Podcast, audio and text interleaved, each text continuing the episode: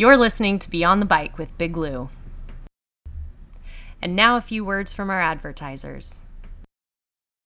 Welcome to Sismontane Brewing Company. We are located at 1409 East Warner, Suite 6, Santa Ana, California 92705. We are open on Monday through Thursday from 3 to 9, Friday and Saturday from 12 to 9, and Sunday from 12 to 6.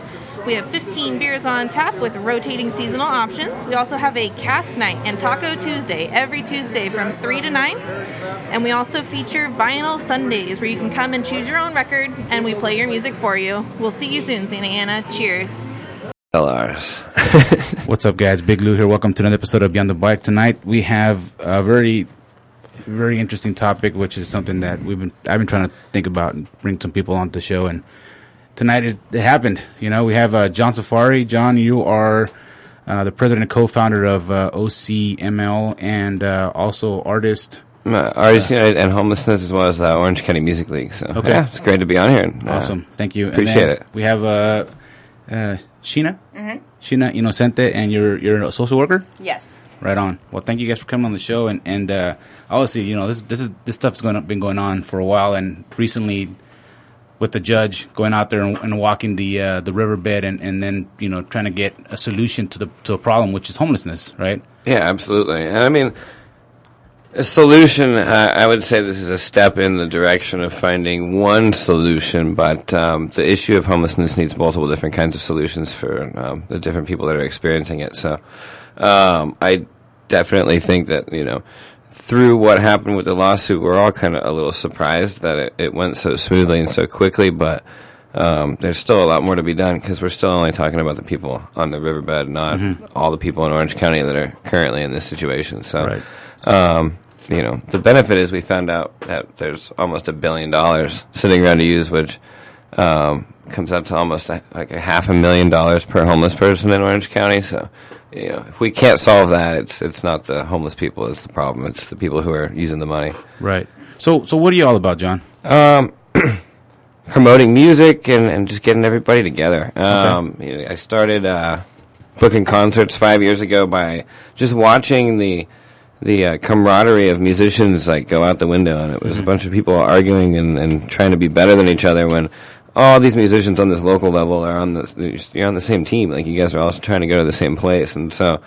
Um, that's kind of where we just started booking shows and, and trying to make them free for the public so that um, anybody can come watch these bands for free. And it made it a lot easier for a local artist to bring somebody out when they didn't have to pay for a ticket every time and um, just to see the same show and all that kind of stuff. And you get you get random people to come in because they don't have to pay a cover for something that they don't know that they're going to like. And Yeah.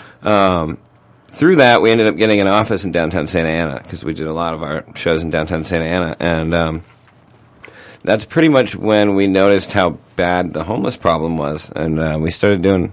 We did a uh, Thanksgiving feed like three, four years ago, and uh, we'd only thought it was like the 10, 12 people downtown, and we walked across to the Civic Center and saw hundreds of people. And we were like baffled Yeah. that like they're sleeping outside the like we, we the feeding we had was in the Hall of Finance parking lot for the county, and it's like uh, something's backwards here. Mm-hmm. And uh, now we find out this whole time they've been sitting on money, you know. So they knew how much money that they had, and they let that problem just grow on their porch.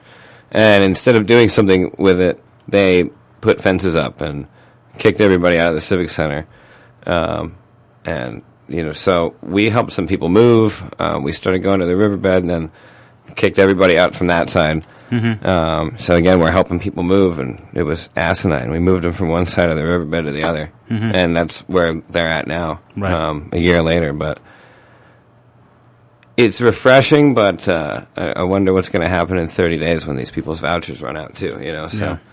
Yeah, if, if a lot of people don't know. Um, the um, they, the you know, there's a lawsuit, right? With the um, was it with the county and, and There's, there's two. okay, There's two um, agencies that filed lawsuits against the county. One is the Elder Law Rights, the Elder Rights, Elder and Disabled Rights Center, and the other one is the Legal Aid Society. okay, And so those are the two lawsuits that resulted in these negotiations, I guess. So the county's negotiating with these, um, the people that filed the lawsuits, and by agreeing to do these things, the, they're not going to charge them a bunch of money on the lawsuits, you know? So they're compliant all of a sudden with the things that we've been asking them to do for, for years. And, and Yeah. at every board of supervisors meeting, every other week, we've been there. You know, for the most part, hundreds of us. Like, you know, not every single person makes every meeting, but between that and city councils, we've been telling these people to do the stuff that they're barely just doing now, and um, it it it doesn't make sense to keep pushing something away without at least offering an alternative, which is all we've really been asking for. Is give the people an actual option, and then they, you know, they opened the courtyard, which is great, but it was full in two days, and then they opened Kramer, and it, it was full in two days. So obviously, there's a lack in opportunity because as soon as you open something, it's full Yeah. um, and that's all we ever were pushing for as the activists because we know that there's going to be some people who are going to be resistant to it, and there's nothing we can do about that. And you know, that's kind of you know, some people want to live out there and do drugs, but not very many of them. Like mm-hmm. you know, Well, maybe five percent. You know, like that actually want to live in a tent. I mm-hmm. think there also we there's people that are just like vagabonds or want you know those. Yeah. I see people who probably have families that they could go home to, but they're they're just kind of wanting to explore and have an adventure. You know, Yeah. I have a family member who travels with like a mud wrestling crew, and he's not he doesn't technically have a stable home, but he probably wouldn't call himself homeless. He's young and free and just doing mm-hmm. what Yeah, feels right and to him. and, right now. and that's the thing. Like those people, which is a very small percentage, have been the the scapegoat for the majority of people to not help the people who actually need it, and and it's just backwards because mm-hmm. you know there are a few people out there that are just kind of winging it, but for the most part, there's people out there that have jobs, or there's people out there that can't have jobs, and they're still not making their ends meet, and so. Mm-hmm. You know, when someone physically can't have a job, like they shouldn't have to live in a tent. You know, like that. What's the disability? Where, where, what are, where's all this money actually going? You know, there's mm-hmm. plenty of it. I think it, the people who are living or who are experiencing homelessness, they don't have any shelter from the elements. They lack privacy, and so they're under a spotlight and under the radar in a way none of us that are housed are. So we look at the addiction rates in the county and where the overdoses are happening, and they're primarily happening on the coastal cities. Those are where the highest overdose rates are. However, oftentimes we hear a lot of people against helping peop people experiencing homelessness because they cl- argue that they're addicts and that they've made bad choices and therefore they deserve whatever comes from those choices. Um, I don't agree with that philosophy, but that is a value some people buy into. So, Sheena, I mean, so what's your background? Um, I grew up here in Orange County, actually. I was born here in Orange County and then raised in LA and then moved back to Orange County around junior high age. And my father's disabled, and at the time that I moved here, I was living with him. So he, he was a single father on a fixed income. And we experienced a lot of the risk factors that any family in that situation would, including homelessness and housing instability, poor housing conditions, food insecurity, and sometimes resorting to engaging in things in the illegal economy in order to survive. And so all of those experiences kind of led up to me becoming a social worker. And in addition, I helped one of my friends, somebody I kind of babysat as a kid, and he ended up in a bad situation where his family forced him to Mexico against his will, and then he came back, and he, and I helped him get in touch with social services and make sure that he had a pathway to citizenship because he was basically abandoned and a minor and had come from an abusive situation. So mm-hmm. I thought he needed help, and that kind of opened my eyes to how taking the time to help somebody one day, like all I did was go with him to um, the courts. He had a case, and I was trying to help him get the case looked at again and help him clear that up before he turned 18. And it led to like way more because we ended up in the elevator with like a supervisor from social services who I did like the best elevator pitch of my life to, and it led us to a big conference room and the kid getting way more help than I could have imagined I was going to get him that day. Awesome. And it opened my eyes. I'm like, wow, one little thing. I didn't give up anything, but a few hours, and his life was completely altered along with his siblings. So then, um, as I got into social work, one of my mentors in graduate school is a kind of a guru in housing interventions, and she founded some agencies on Skid Row, and that kind of ties into like the history and how the history of why we're where we're at now has a lot to do with our social welfare policies that started shifting in the 80s and early 90s, so late 80s, early 90s, basically back to Bush Senior, and in social work we call it Reaganomics, um, is part of what we're dealing with now.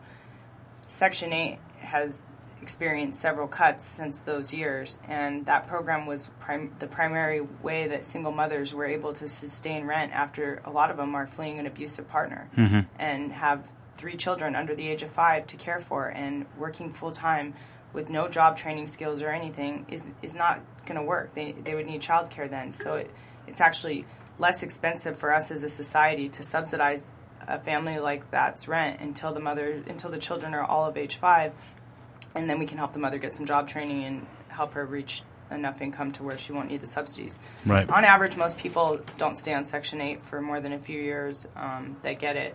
People don't want to be on it because it comes with a lot of restrictions and stuff. Okay. But- like like what? Well, you can't have other people living with you that are not approved. There's there might be a social worker who shows up at your house um, at times that are inconvenient to you to check on things. Um, if you're caught using any illegal drugs, you would lose the subsidy. If you're convicted of a crime while you're getting the subsidy, you could be at risk. So you don't have the same freedom that somebody who's not reliant on a subsidy has, and the same privacy and the same, um, I guess, airbag to make a mistake and be able to come back from it. Um, your airbag isn't there. If you make one little mistake, you're going to be held accountable by the county or whoever's overlooking this subsidy program. Is it because there's there's just such a big waiting list that you know people you're trying to get in there to uh, to get some some assistance, some help? Yeah, the waiting list is 90,000 individuals and families in Orange County right now. And Was that like almost nine years? yeah, it's nine or 10 years in some cities. It depends on the city. But I can speak from my own personal experience that my father was on the list. And because he was experiencing homelessness, when the letter finally came, he didn't get it because his Oh, man. address wasn't consistent. And when he finally, the letter caught up to him because he had done change of address to try, or, you know, stayed in touch with people where he was living before, and contacted the person, they said, oh, it's too late, it expired, and we already passed it on to the next person. And he said, well, is there any way you can put me back in line, like, in a closer way, because I was up and I've been waiting years. And they said, no, and in fact, the list is closed now, so we can't even actually put you back on. Wow. So that's a, what a lot of happens to a lot of. It's kind of like a lottery, and when they do, there was you know we've all seen those articles recent in the past year on the news where like there's people camping out overnight to line up for like the release of 200 Section 8 vouchers. There's been some news articles that happened in San Francisco. I think it happened in LA, where there's an announcement that the county is going to release 300 Section 8 vouchers and that one agency is going to get them. And people literally line up outside the night before of that mm-hmm. agency, hoping that they'll be one of the people to get them. Wow. So, I mean, where are these people coming from? Are these all like these homeless people that are on the, on the riverbed? Are they California natives or are they coming from other states or like illegal? I mean, where are these people coming from? Um, the majority of them are California residents. I'm not sure exactly the percentage, but I know it's. I think it was like 68 or more are like have been in here for like more than 10 years um, before they became homeless. So, um, you know, a lot of people like to say that it's all be- all from other states, and I mean, some of it obviously is from other states because we have the best weather. Like, you Yeah. know, would you rather sleep in the snow or here, right? So some of it's from there, but it's not all from these rehab facilities that people get. It's that's a I- bunch I of crap. I you know? suspect that there might even be some states with less resources that put people on buses and try to send them here if they find out they have a relative here, Mm-hmm. thinking hopefully that'll work out because we don't have anything to offer in our state.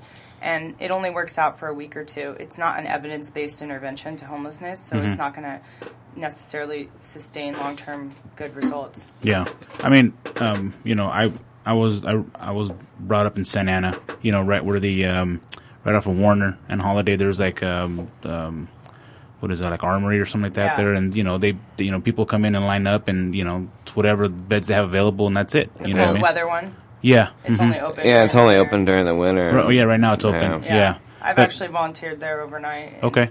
I encourage everyone who lives in Orange County to do so so you can see firsthand what we're offering people as a last resort because I can speak from my own personal that I wouldn't probably choose to sleep there if it was my last resort. And I know there's a lot of women who make other choices before going there that are demoralizing, but going there doesn't feel Yeah. safe. Yeah, I mean, I don't know if everybody's kind of seen some of the pictures, like the, the the bridges at Kramer Place. Like, um, you know, like I, I I went to jail when I was younger, and, and I went to prison, and I had more private space in prison than these people have in this jail. And it blows my mind. And, and then they have this. Sorry, it's not a jail, but it looks like one. Uh, the the shelter, like it, it. You have less space. Like you're you're two inches away from the next person sleeping next to you. Like it. You don't. Who wants to go there? Like the, the only You people might- that the only people that are going next to there a is that need. You know, they're, that you go there out of necessity because you're sick or because you can't stay outside. But if you're able-bodied, no nobody's checking into those places because they're not somewhere that is going to help you get on your feet. You know, like maybe if it's going to be pouring rain out, you know, you go there because it's your last resort. But Right. other than that, like you know, I actually saw a child there with a single father the night I volunteered there um, last year or so, or was hmm. that two years ago? But that was pretty sad. Now we have the Family Aid Center. We didn't have that before. So again, because of advocates' efforts, more services have become available in Orange County, and mm-hmm. now there is an option for families to turn to in an overnight emergency situation. Yeah, and and I- and I want to kind of touch on that with the advocates because it it seems that a lot of we like to call them the NIMBYs, you know, the not in my backyard type mentality. Like they seem to think that we wanted them to live on the riverbed, which is by no means at all what any of us have ever wanted. We've just wanted them to actually have an option to not have to live there mm-hmm. because they're getting criminalized living everywhere else. And so it's the last place that they could go, you know. And, and the police told them to go there. A lot of the Yep. city Really? police They just go, hey, Thir- 33 out of 34 cities have anti-camping ordinances where if you have a tent pitched up, it's like a misdemeanor. And so now there are criminals that end up on informal probation. and It's just a never-ending cycle because they can't pay for the fine. They can't. You can't even. They can't even get to court. Right. Put you know? yourself in the shoes of our officers. A lot of our police officers are not even complying with this ordinance. They think it's cruel themselves. So when they come across somebody who's breaking the ordinance, they don't want to give them the ticket and do the paperwork. So what they say is like, you know, you might want to go to the riverbed where there's other people camping who have been able to get away with it without being harassed. And it's like a nice way for an officer to engage with somebody, the best they can do, because they don't have, you know, they're not social workers. And, and and that's where the the misinformation of that one um, statistic where ninety percent of them didn't want help came from is cops went up to their tents and, and asked them if they want help. I'm saying no. Like I you know, and I'm not doing anything wrong. I have nothing to hide and I'm still saying no. Like what kind of help is a cop gonna give me that's ever been beneficial for it in this climate right now of twenty eighteen, you know? They they want to talk to somebody who comes at them softer, who isn't a threat, who can provide probably maybe even the same service that those police officers could, but you're closed off. You're, you're not going to accept that when you've been criminalized before by them from like in the same kind of encounter, walking up to your tent. Uh, You know, there's like a PTSD factor that goes. yeah, they with got that. they got fear. Yeah. yeah, they got fear. So now, so now people have until what? So Tuesday, right? Tuesday is is the deadline for people to start packing their stuff up, right? Yeah, but the judge said that he knows it's it would, it's not possible to physically move people that fast. So, you know, that's the. It's kind of like, you know, any event's going to tell you a certain time you have to be out by, but there's always stragglers who mm-hmm. are out a little bit later. So we're trying. I think that putting those boundaries on will give people some guidance, but it doesn't hold people to like if you don't if you're not out by 9 a.m. There's going to be you know You're going to come through and get too. thrown in the paddy wagon or anything. Right, And It's not going to be quite like that, but judge is going to be there. On yeah, to- to it's it's not going to so. be. Were, you were, know. were you guys in the in the court when when they're when they're kind of going back and forth type of deal? Were you guys in there and listening to what was going on? Sheena, Sheena actually got to talk to the judge for like an hour and a half. Oh, okay. um, and and I was I was there witnessing, and it was, he was just you know he's a judge and it's not his expertise social work or social welfare. So he was trying to understand the county budget more and what different funding sources could be used for. And i was trying to you know in, interject what i think is most important which is about the section 8 wait list. And he said this case isn't going to give him the power to do anything about that but he mm-hmm. found it interesting and he you know wanted to know more about why that list was being ignored because there are Section 8 choice voucher funds that the county hasn't used that are just sitting there also. So I'm not saying we have enough to fund the whole 90,000 vouchers, but we definitely have enough to fund more than we are. And mm-hmm. that makes no sense that we have a 90,000 wait list and we're just. Is, is well, it is we've it been doing that with all the funds. Yeah. So I mean, none of it makes any sense. so regarding Section Eight? Is it is it is it is it a lack of housing? There isn't there isn't enough like you know buildings or you know Well, um, sixty-five percent of the jobs in Orange County just don't pay a living wage, and it, when the, you look at the largest employer, Disney, it's even it's even more disproportionate. It's more like eighty percent or higher. So we know you have to make twenty-six an hour if you were only working full time to be able to afford housing in Orange County minimum. Mm-hmm. Just most people don't make that. right. Yeah, it's tough. I mean, you know, Yeah. sometimes you have to live with family members to to make it happen. You know what I mean? Yeah, well, and that I mean, it's, it's more of not just sometimes. It's like that's becoming the normal. You know, it used to be sometimes like when somebody was having a hard time, but you know, just the way that wages have gone up and the other kind of like rents. You know, obviously we're in a very desirable place to live, so um, it gives landlords um, a little bit more free reign of being careless with raising rents just because people will pay it. You know.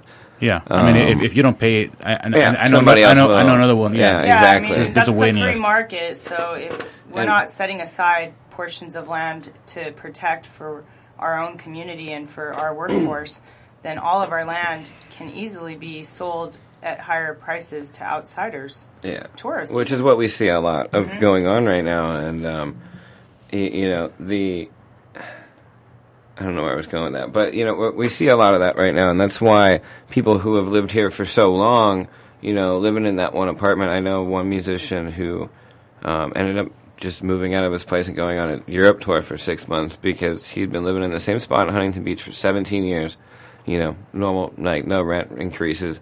They increased his rent by hundred percent, along with everybody. So they doubled the rent for that Jeez. place, knowing that oh, we're going to fully renovate it and we're going to get that.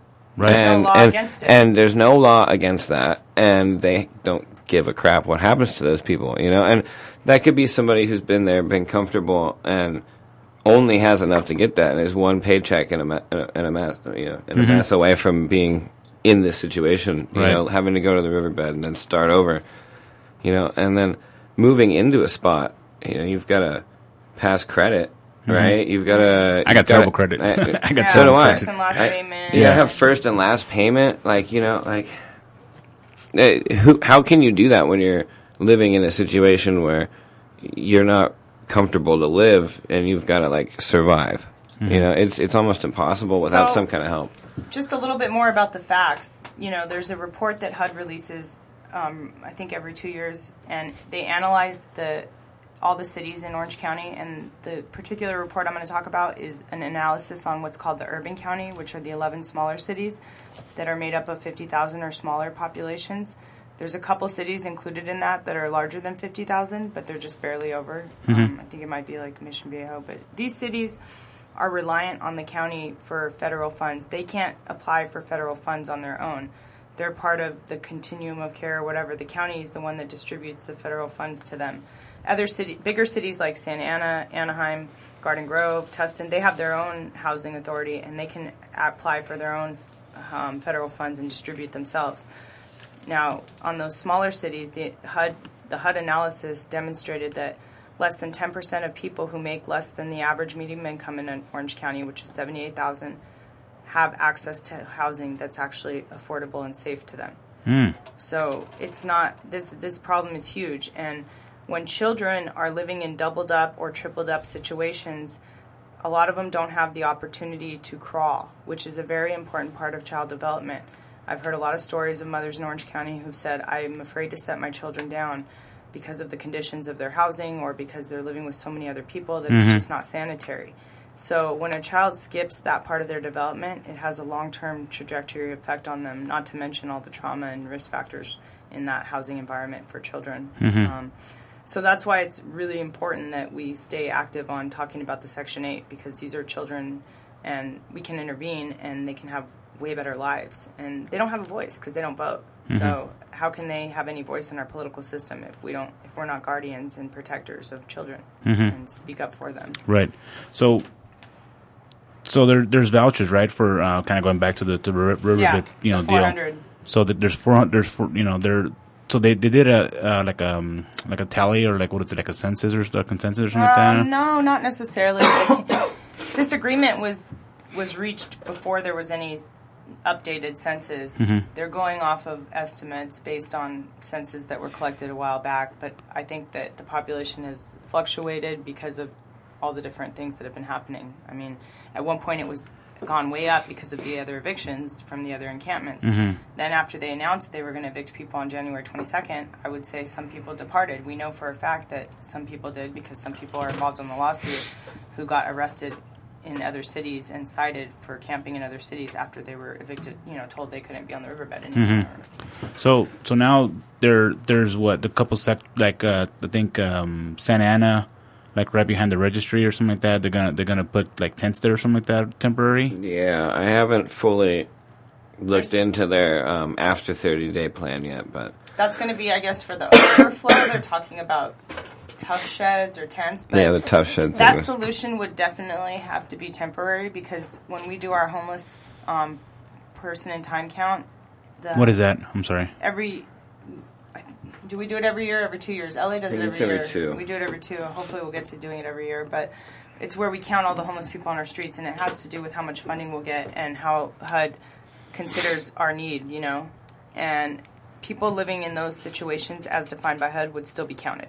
Okay. so we wouldn't be solving homelessness by putting people in Tuff Sheds or No, Basically- but I think we'd be solving the criminalization of them temporarily. Oh, Uh, yeah. you know, and, and, and that's like what some people have been pushing for with the alfresco gardens Yeah. idea. And I think that it's the least we could do to stop wasting money on policing and, and making these people's situations even harder to get out of because now they have to deal with court and, and crap. So I think that's a, another good step in Yeah, the right direction than having them live at the riverbed where we can make sure that there's sanitation and all these other things that they wouldn't let us put there. Um, And another problem in Orange County is there's not enough service providers. You know, we need more people to organize and found more nonprofits that focus on providing services because otherwise the few nonprofits that exist are going to get all the contracts and they're going to be the only service providers in the county. And it's overwhelming, and no, no There's one a lot to service do. provider can take on all. And it actually works better when there's a system where the different service providers focus on their niche populations and they collaborate and work together and, and refer back and forth. Um, and that system doesn't exist here yet because we're just not there yet.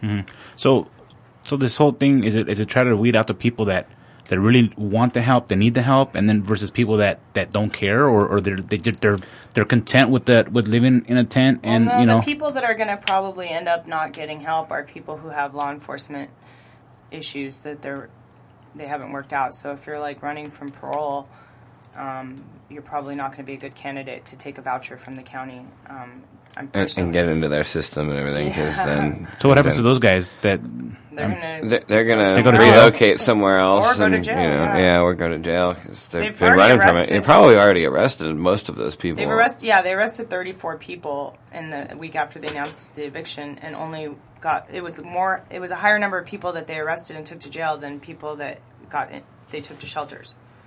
So they've definitely gone through and done uh, their due diligence on making sure anybody who has any warrants or any minor infractions or probation violations has been picked up because they were trying to clear it out any way yeah they could. because I'm, I'm sure there's predators among among like the the, the Yeah. encampments you know what I mean there's, Yeah. I'm sure there's there's guys that are preying on people that you know that can't defend themselves or you know you know Seen families some, and I've seen like that. some pretty disturbing things down there. Um, hanging out down there at night, you know, trying to uh, talk to people and help people. It's not, uh, you know, it, it's only a few of them, but you hear about it immediately, right? Everybody down there knows about it, and that's kind of something that a lot of people I don't think understand. Looking at it, it it's a community just like our neighborhood. Like you know, there's people on both sides that are watching the entrances and stuff, and you know, people know about stuff the second it happens. So um, generally, everybody down there is on the same team. You know, it's not.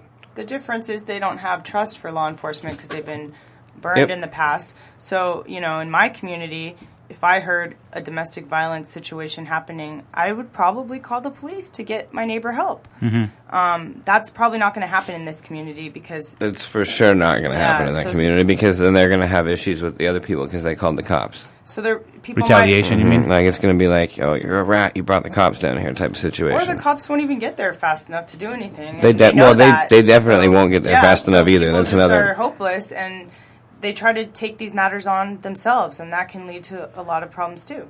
Yep. But Was wasn't there that one like uh, uh where a guy like burnt like somebody's tent like he, you know like now that was jail? like a non non homeless guy that like Yeah, that threw was- that burnt a homeless person's tent. like So I- a like a, a couple what's, right What's crazy Yeah. about that story is that apparently I, I heard he was frustrated that people were camping in a park where kids walked through to go to school that in, in his neighborhood and he was thought it was unsafe for kids to have to walk by a tent with homeless people in it and he had particularly had a problem with this man because he had seen him talking to himself before and that made him feel afraid so he thought that to bring safety to the neighborhood he'd light up a fire in the middle of the park and you know, put kids uh, in witnessing this traumatic event of somebody attempted murder. Mm-hmm. I just it it baffles my mind that in his mind at that time he thought he was bringing safety. right So I mean, maybe Ugh. other things that need to be, you know, that, I that, hope he that gets doesn't help or- compute. I don't. Yeah. I don't. yeah Like, if, it, just tap him on the shoulder and ask him to leave. It like, kind of jeez. demonstrates how important it is sometimes to just like run your idea by somebody before you do it. I mean, in my field in social work, we're all about consultation. So if you're in a tough, tricky situation with the client, you call up another social worker and ask, "What would you do in this situation?" Maybe you call three. I before you make a always call somebody on my team before I do stuff because yeah, I've done the uh, the bad thing before. Oh, that was a dumb idea. Well, why didn't you? Because I, thought it was a good idea. Uh, No, right no. right I don't think he ran the, the, the man that started the fire ran that idea by anyone. I, I don't Right. think so. He just- I, I think of- he, he thought anger, it and did it immediately. Low you know? impulse control. yeah. So, I mean, what's your guys' idea for for a solution to this? And you know, so people just don't get temporary help because I mean, they- they only get what a voucher for like thirty days, right? It'd For, 30 for, for 30 hotels days, or yeah. hotels or couple something like that. recommendations, yeah. Yeah, I mean, there's there's a couple of different things. Um, for me, mine's radical because I don't think that anybody needs to be homeless in the richest country in the history of the world. And um, you know, we've bailed out the banks how many times um, with our taxpayer money, and the banks own a bunch of houses that are empty. And there's more empty houses than there are homeless people. And so, if you just put the home people without homes and the homes without people, then you can figure everything else out and spend your money on the services to rehabilitate them and then eventually get them to pay rent on those houses you know like and then everybody wins because now those houses are making money there's no homeless people i mean there's just seems pretty cut and dry to me but if everybody doesn't want to do that right? Where's my free house? Well you know complain to the bank. I don't know. You're still paying them. Like mm-hmm. but in the meantime, because that's going to take a long time, that's going to be like abolishing slavery. You know, it's going to be a 30 year, like, say the same thing, say the same thing. Maybe one day it'll happen. But in the meantime, we need permanent supportive housing for, you know, like more se- Section 8, more opportunities for, you know, and really bottom line that we need to be able to have people make more money. Like, if you can't make more money, like, you can't afford these places to live, and there's no way to help you get, you know, the rent, rent subsidy which you know I'd prefer everybody just make more money than have to have subsidies. Just mm-hmm. you know, it's not like there's not money out there to be made. Mm. Just these companies don't pay, you know, wages that are living wages, and uh, But for single mothers fleeing abusive partners, they might always there might always be a small portion of that population that needs the subsidies. For Well, of course, and, and but again, then if it's not overloaded by you know the people, then They those then then that goes wages. immediately. Then they don't have to wait eight years, They're right? Competing with everybody else because nobody's making enough. Yeah, and and that's the problem. If sixty five percent of the jobs can't afford a, a place to live, that that's where the problem is. You know, um, there's a lot of other symptoms and, and things that make that problem worse or better, but that's the root of the problem. Is that you're just not making enough money. Nobody's making enough money.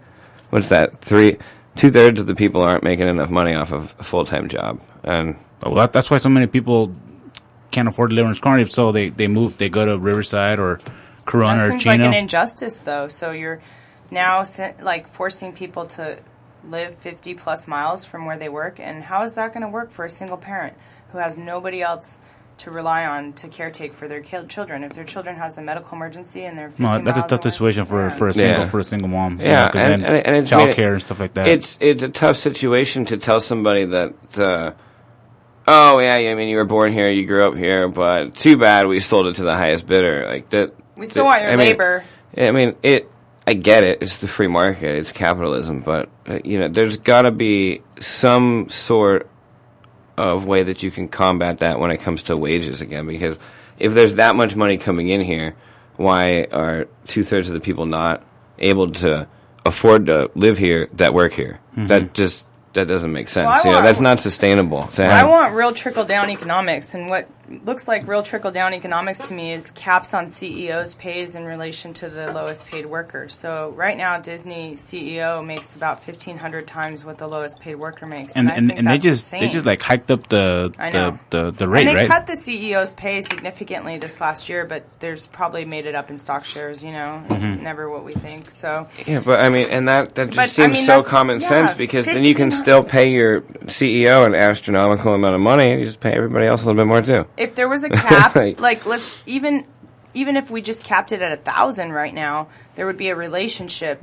between his pay and the lowest per- workers' pay. So anytime his pay increased, the lowest workers' pay would increase. So I know that's not going to work for small businesses, but I think we can put regulations on larger corporations that can afford to stay in business even with those Yeah, regulations. I mean, you got Walmart and Amazon, you know, that control everybody's shopping, and, and all of their people are on food stamps. You know? I mean, I, I don't know about control. I mean, that's that's your choice to to, to, to shop on Amazon. Like, I'm, Oh, I'm, a, I'm a big oh, supporter well, yeah, but of, they're, of all their brick and mortar workers, shops. but, their okay, but, yeah. their, but their workers are, are still on food stamps and things. You know what I mean? And they're Mm-hmm. where the richest guy in the history of the planet is the guy who runs Amazon, right? So it's not for a lack of profit or or anything like that. It's On a macro level, another thing I support is um, citizens, you know, amending our constitution to get rid of the Citizens United ruling that has made corporations have the ability to donate unlimited. That's part of what has has made it so hard for us to get solutions to homelessness too.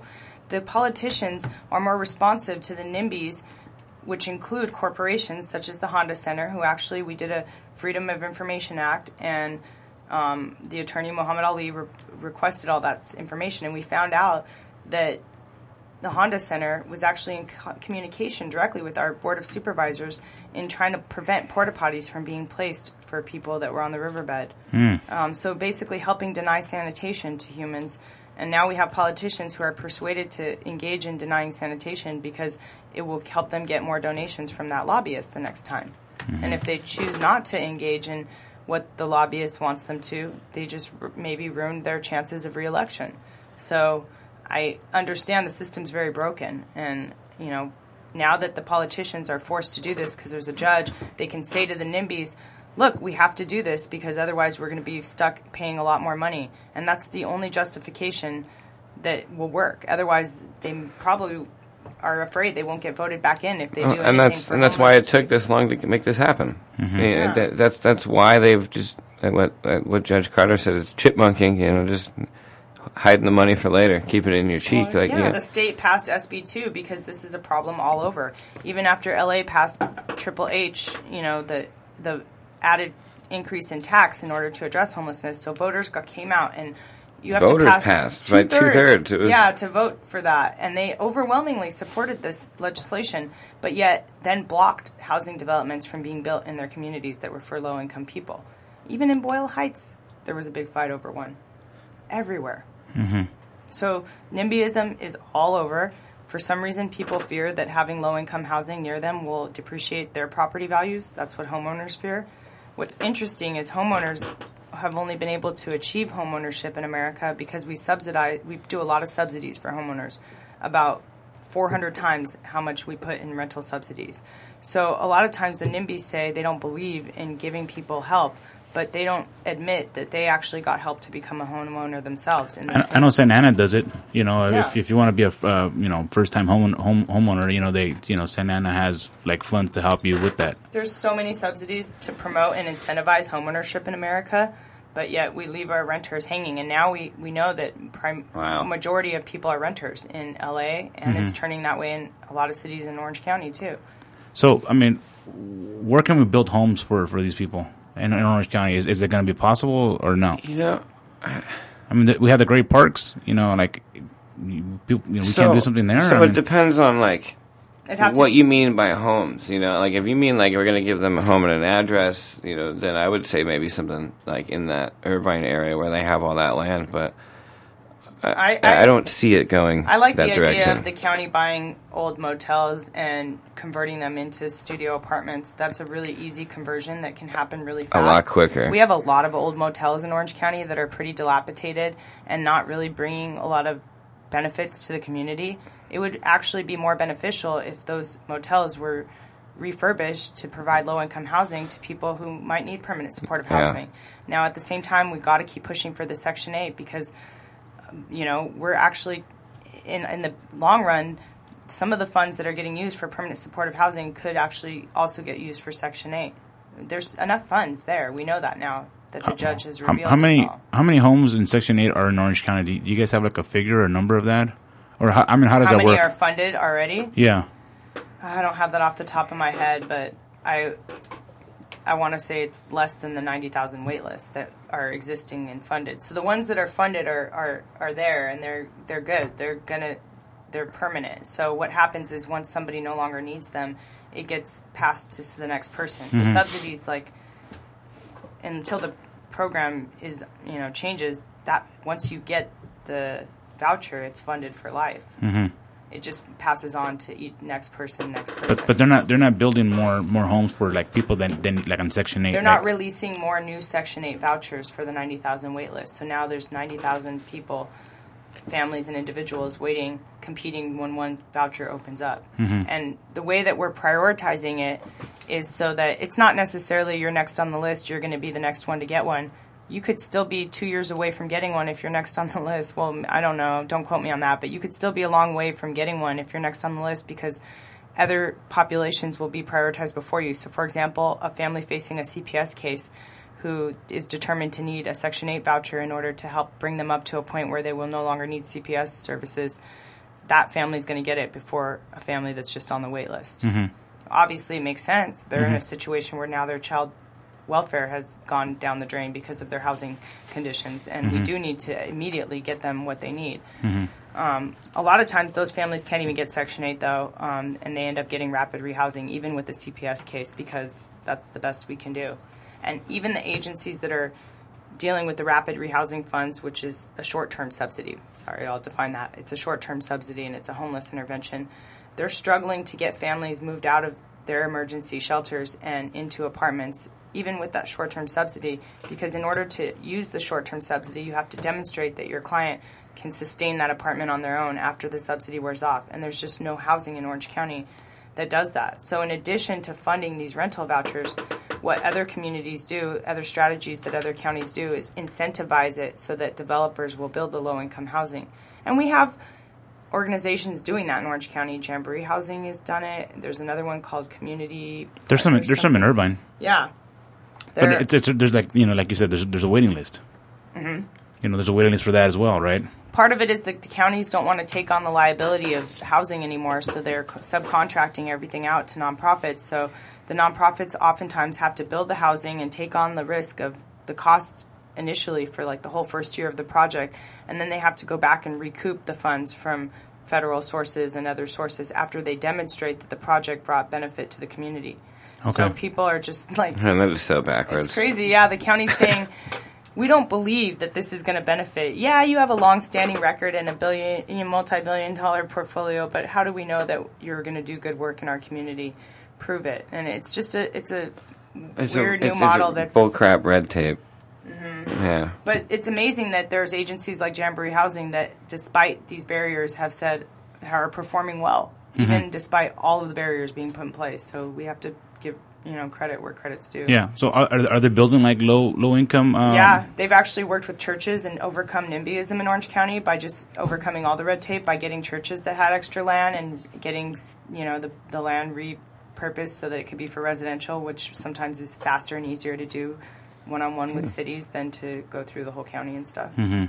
Okay. I think anything's faster than dealing with the county of Orange. Exactly. and when you get faith leaders involved, sometimes that can have more clout. So, you know, if you have a, a, a church leader going to the county and saying, you know, this, we're going to oversee this. We're going to make sure that these clients aren't going to bring anything bad to the community. If anything's happening in there, we'll take care of it. So then you have a cushion. And if there was like a situation that needed intervention, maybe law enforcement wouldn't even have to be brought in because the pastor goes over and talks to the family and it's taken care of. Yeah, and then when, when I went uh, last year to do like you know, give food and clothing to the to the homeless, I mean it was through like like a church group that was out there, and you know, like we organized and went out there and you know and helped the people out. But you know, it's we need to.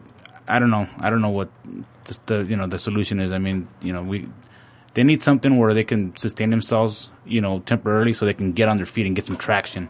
You know what I mean? And instead of just like here you guys go, and but they're still in the same situation. Mm-hmm. You know what I mean? I, I think this really ties into like like- like why I started to doing the promoting shows. It's like they just are looking for somewhere where they can feel connected, right? So that's what everybody's looking for. Like we're creatures of like connection. You work better in a pack than by yourself. So when somebody feels like they're included in something, they're gonna really live up to their potential like exponentially more. Mm-hmm. And you know, so I think the best thing that anybody could do just to like help any somebody experiencing homelessness is sit down and have a conversation with them and make them feel like you look- like look at them as another human being that you know their their situation isn't defining them and you'll make their week better. Like they'll they'll remember that you know and that will give them more confidence to be able to you know get to that next point. So it, that's what anybody can do. Mm-hmm. Just what, what, you uh, know like what can I do? You know th- On a dollar maybe something like that but people need to feel like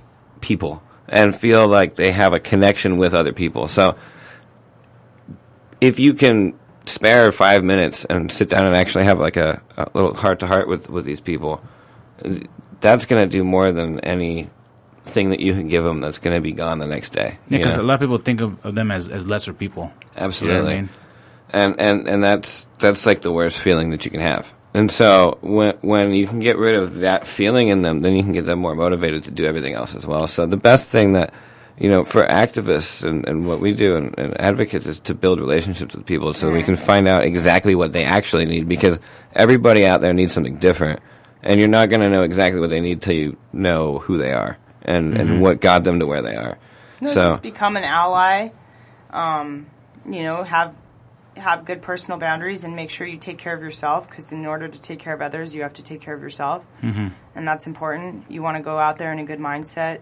You want to make sure you have everything you need to take care of your needs. So if you do go out, you know that that's my suggestion. And like he said, spend time with them. Um, I always like to say activate empathy um, because it's important and solitude is like one of the worst things that we can sentence a human being to and my first experience with knowing how homeless people were perceived was when i served homeless veterans here in orange county and i had the privilege of being able to go on walks with them and sometimes go to starbucks or something with them because the agency really trusted me one-on-one with my clients and when i would go with one of my clients who might have appeared homeless to the community to a public place, I was treated different too, just for being around that mm-hmm. person. They would make a bunch of assumptions about me and why I was with them. And I would purposely not ever wear a badge or anything to give them the clue that I was a social worker because I didn't want my clients to feel like I was embarrassed to be seen out with them. Mm-hmm. And that's just, you know, another thing we can do too is just be equal when we Yeah. do interact with Right. them. Wh- What about people that, that have like mental health issues that are homeless and they, they've, they've been displaced? So I mean, is like in, the, in, this thirty days, is it going to be like a, a way to like assess them and, and to figure out like what kind of medication they need? And No, what the- about the people the- that, that don't want to med- take medication? You're right. There's an issue with mental health in our state, and it's huge, and it has to do with Reaganomics again. You know, when that whole transformation happened to our mental health care systems, there wasn't anything else put in place to pick up where the system was dismantled. So people were upset that the system was too oppressive. They said we were locking too many people up against their will. Mm-hmm. We changed that and made it so you can't, it's harder to lock people up against their will, which is probably a good thing.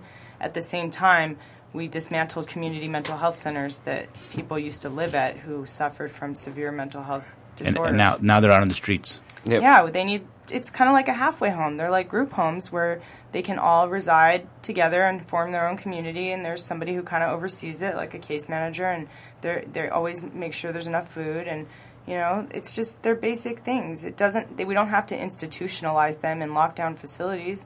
There might be a, a very small percentage of people suffering from mental illness who need mm-hmm. that, and they'll probably get picked up by the criminal justice system. Mm-hmm. We don't, you know, we don't need to do that. Social workers do one thing, and criminal justice does another. But social work actually was founded about going in and improving people's housing conditions. That was the founding of social work, and Mm. I think in some ways social work's gotten away from that. A lot of social workers I meet have never seen any of their clients' homes or um, don't know how to help get their clients help with better housing and stuff like that. Is it because they're they're, over, they're overwhelmed with, with so much work and you know Mm-hmm. like so many people that are coming in on a day to day basis where they but just yeah, but what's crazy is that stable housing is the platform for uh, having more effective services on everything. So if you want to do an after school education program, what would you rather work with? Kids who have stable housing or kids who are going home to really bad situations? oh of course yeah kids that are stable yeah Of course. yeah So when you're an agency working in the trenches of poverty and you know that all of the kids that you're serving are in these situations, it it would be wise to collaborate with other agencies that do housing and try to make your referral process more efficient. Mm-hmm. Some agencies just don't have the capacity to do that. So I would, you know, it's a it's an innovative thing to do to try to write for a grant for extra money to do that particular strategy to engage in more collaboration. right so is this is this Judge uh, Judge Carter right Mm-hmm. is he gonna um, help with that situation like you know maybe like divvy up some money like hey you know maybe you know we need we need more funding to, to help these kind I of have situations a feeling if it if he is displeased one bit, then he will. But right now, his his thing was he's operating in good faith with the county, Mm-hmm. um, and so as long as they do what they say they're going to do, I don't think he's going to get any further involved. Um, besides just overseeing that it goes the way that it's supposed to go. But um, the county is under a microscope now because they have been, you know, hoarding this money for so long and There's actually NIMBYs Pushing it who are around. upset now. there are some NIMBYs who have been trash talking the homeless this whole time, and now all of a sudden they're trash talking our politicians Yeah. because they realize which that which you know we've been trying to say that they have this you know we didn't know it was this much money I mean, we thought it was one two hundred million somewhere in there but um, unbelievable. it- it's what- unbelievable that it's just shy of a billion dollars well, that some we have people have been saying the seven eight hundred number, but you know to have the judge actually verify it, it makes it so nobody believed it. Nobody really. yeah, no one would believe us. They're like, "Yeah, right, prove it." And it's like, "Well, I, I'm not the judge. I can't do that." So now that that's done, um, I have seen a lot of, of, of the NIMBYs on the internet thread. Like, wait, what? We've had this money to deal with it, and we keep just pushing it away and like ignoring that it's actually an issue. And so, um, I, I think this is a, a, a very, very big first step, but it's still again just the first step. There's, there's still a lot more to be done, and um, you know, it's it's not going to happen overnight. So. It will be very interesting to see what happens in 30 days after these vouchers. You know, so it'll be between like 30 and 45 days. Some vouchers will run out, and then the others, right? So, um, it'll be interesting to see where they go from there and, and how quick they can get these other places open that they're talking about. what what what are they talking about opening up Uh, another hundred beds at the women's shelter. They're expanding um, bridges. I think, Expanding 30 Cam- Kraemer by thirty something, like immediately. Um, and then- Wise Place. Wise Say Place, one, yeah. There's that. So there's a there's a couple hundred, I think, beds in, at, existing shelters. that people actually go to. yeah, why, why why don't why don't we use the uh, the hangars over here in Tustin I mean that's huge what is I mean who owns I don't it? know. Is it the county I don't even know if there's restrooms in there that would be sufficient to. Well, but I'm Yeah. sure they'd that you have know to they, refurbish it. yeah, Yeah. I'm Well, at least temporarily You know that instead of there's- being on the street There is a service provider around there called the OC Rescue Mission. Yeah. However, that service provider isn't interested in engaging with federal funds that would assist homeless people because they want to be able to um, select clients that they want to be able to weed out clients that they don't want to serve. So it's a religious faith-based program, and they do want you to attend their church services on site. Some of the restrictions I've heard in the past from some clients include you turn in your cell phone. It feels kind of like a prison to some clients. But for somebody who feels that a spiritual transformation is what's best for them right now, then that's where they go. That place is what it does, and they're not. It's a very niche thing. Um, I've met. I've yet to meet somebody in my services in my few years of providing direct services to homeless people to people experiencing homelessness who said that they thought their primary reason they were homeless was a spiritual reason. In fact, most of the people I met who are dealing with not having housing are really resilient and really tapped into their spirituality. But you know, like um, kind of when I went last year, like with the outreach. I mean, there's a lot of churches that get involved in in, in helping out the homeless. You know what I mean? And and so they're you know they're they're trying to outreach to these people to help them out. You know what I mean? It's not just you know Everybody wants to serve because it feels good, and community service is a is a great part of you know, development and encouraging young people to engage in community service is something I, I believe in. Mm-hmm. But if we're not doing the, the public policy advocacy efforts, then it's all just to feel good, Yeah, really. Mm-hmm. I, I stopped doing that stuff because it didn't feel good anymore. And you know, it, it did feel good because I was bringing new people out every time. We would do it like every, like once a month. We'd have a show, and then after the show, like during the show, we were using the kitchen and we were cooking. Then after that, we'd go over to the civic center, and it felt good in the sense that. I was bringing out other people every month that had not actually experienced the feeling of being there and mm-hmm. seeing, you know, people of every walk of life and you know not a bunch of people on drugs and all these you know all these fallacies that they've been told are just like oh crap no that's not wow oh whoa wow now they care mm-hmm. and so that was cool but I wasn't helping anybody you know they they all have food everybody goes and feeds them so it it felt redundant to me to keep going out there and feeding somebody when that's not getting them off the street you Right. know and Right. and when you go out there a, a lot of them will be like well, we don't really need food and that was like You know that, what? that that first time I heard that, it, it jarred me. I was like, okay, well, well, how? What, what do they really need, actually? You know, and John, one of the most um, like experiences that I'll never forget, memorable experiences, was at Santa Monica College. Um, I'm eating in the cafeteria and I see a person, a, a gentleman who to me appears to be experiencing homelessness, and I want to give him uh, my leftover food, and he t- informs me that he's vegan and he's not interested, and I was just like floored. I'm like, wow, like he, he's made a moral choice despite not having access to housing that he's stuck to that I can't even commit to. Right, that that's crazy. So, how can people be get more involved? You guys Um, have like uh, any any websites or anything like that we can we can uh, uh, you know shout yeah, out. we have the Housing is a Human Right. That's a, a group that meets weekly, and we kind of strategize and discuss how we're going to best ad- activate and advocate. And we do get involved with direct services too, because there is some important role. There is an important role in that, and that is a way that you can help NIMBYs and people who are afraid of um, this to get engaged and have more activate empathy. So I think that's important. Yeah, and um, know, like you say, if you're an artist, a musician, or anything like that, um, you can you can connect with us at uh, Artists United End Homelessness um, on Facebook, and then it's Artists United, the number two eh on Instagram. Um, and uh, anybody else that has art or creation or anything that has to do with the homeless, we want to be able to give you a bigger platform and use that platform to give uh, homeless artists or you know uh, artists that are experiencing homelessness the same platform um, with our stages, studios, and, and all of those types of things, while sparking the national conversation about what we're going to do about this epidemic. Because you know we, we deal with the most of it here in so- Southern California, between LA and here, but it's everywhere across the country, Right. and and anybody who thinks that it moving it to the next city is going to magically make it go away You- you just- hasn't seen the the next problem city. away. I think another know? important ingredient is encouraging um, responsible language. So, like um, something that we try to hold ourselves accountable to doing is is using person first language, like people experiencing homelessness, people lacking access to housing. Um, you might hear other terms, or people just refer to them as homeless, and that kind of dehumanizes people. So that's another small Yeah. way that you can interject.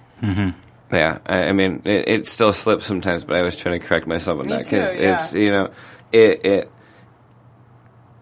the what you the way you describe things um, also kind of affects the way that they're looked at by the people that are receiving your description, and so um, you know, really again, just talk to people and and support Support low income yeah. housing developments in your community, support mental health services in your community. if every city had one, we wouldn't have this issue. And gonna- the yeah. problem is, is that a lot of these cities are against it, and um, you know, the city city councils down a mental health clinic. They put up posters ahead of time warning people that this was coming as and, if and it was it's a bad not thing. it's not bad like it's it's gonna be somewhere and, then and it's, it's you got to be logical about it these people aren't just gonna go anywhere like period. They need somewhere to go. And so if you don't give them somewhere to go they're gonna be where you don't want them apparently which is everywhere. So uh, we have to figure out a place to designate whether it's through the housing or you know like because they're gonna be there And then we end up with long term health outcomes that could have been prevented. Like one of the Oh, veterans yep. I served who had multiple arteries that got blocked in his leg after he slept in his car for three years, and now he's permanently disabled. And that could have all been avoided if he had never had to sleep in his car for three years. Yeah. Yeah. and then there was like uh,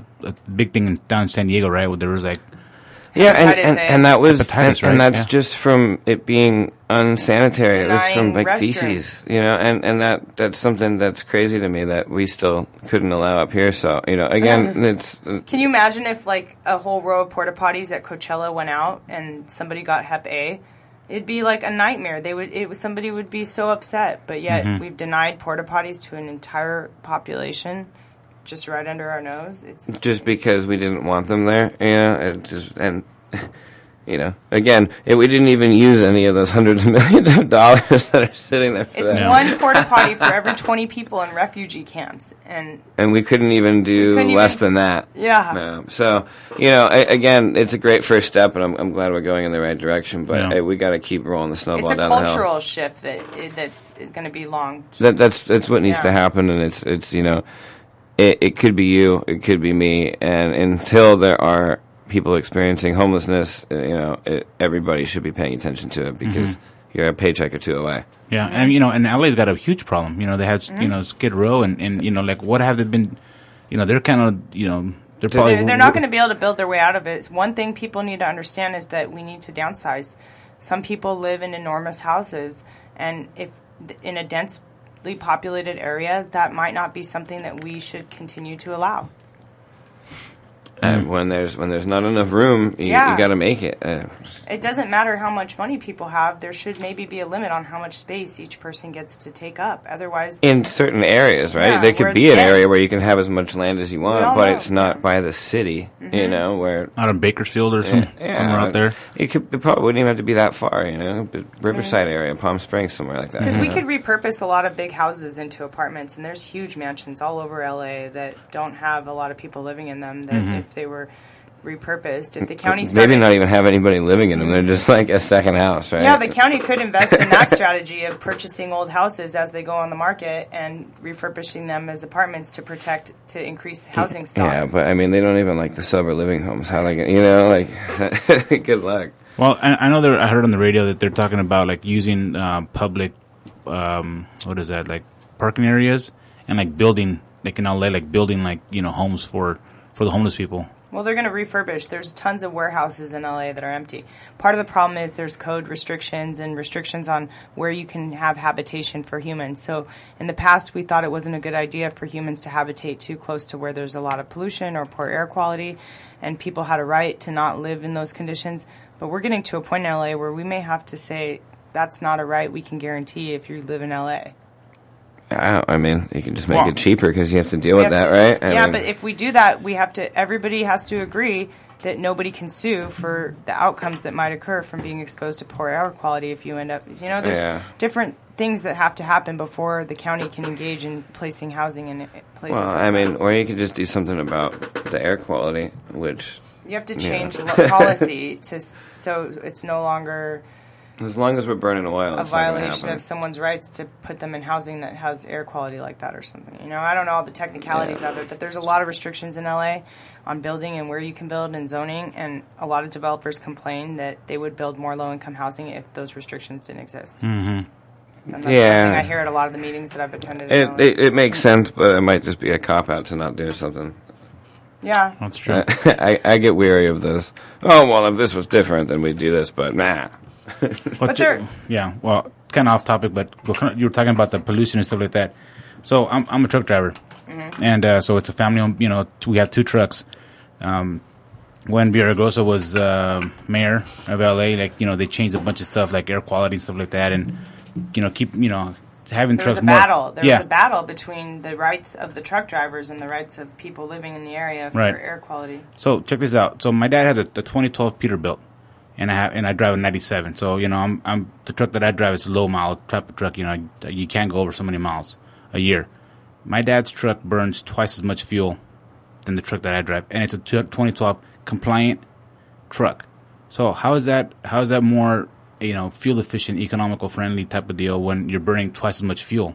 And that's like a that's what what California wants. Like these trucks run hotter, but they're burning more fuel. Is it is it because it measures less emissions in the release? It's more restrictive, like with the filter, like the Yeah. filtration system. But yeah.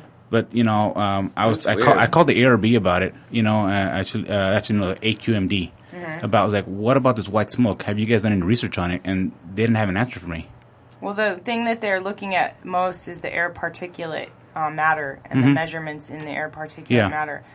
Um, and so, if there's a link between that being higher when trucks don't that don't have those filters, then they're going to naturally regulate.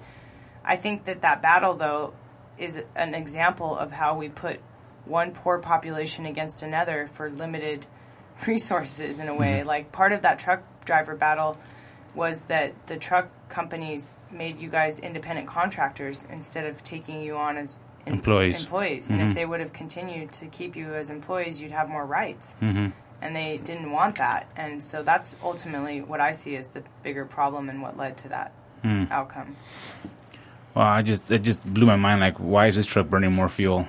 And it's supposed to be like and it's supposed so to they're be claiming that it has less emissions because of some filter, but we might find out in ten years they were wrong or something. Is that what you're thinking? Well, I mean, I, you know, when I called the AQMD about like all this white smoke, so basically it's like you know the the DEF fluid, right? That's supposed to like burn all that, you know. Mm. Like vape?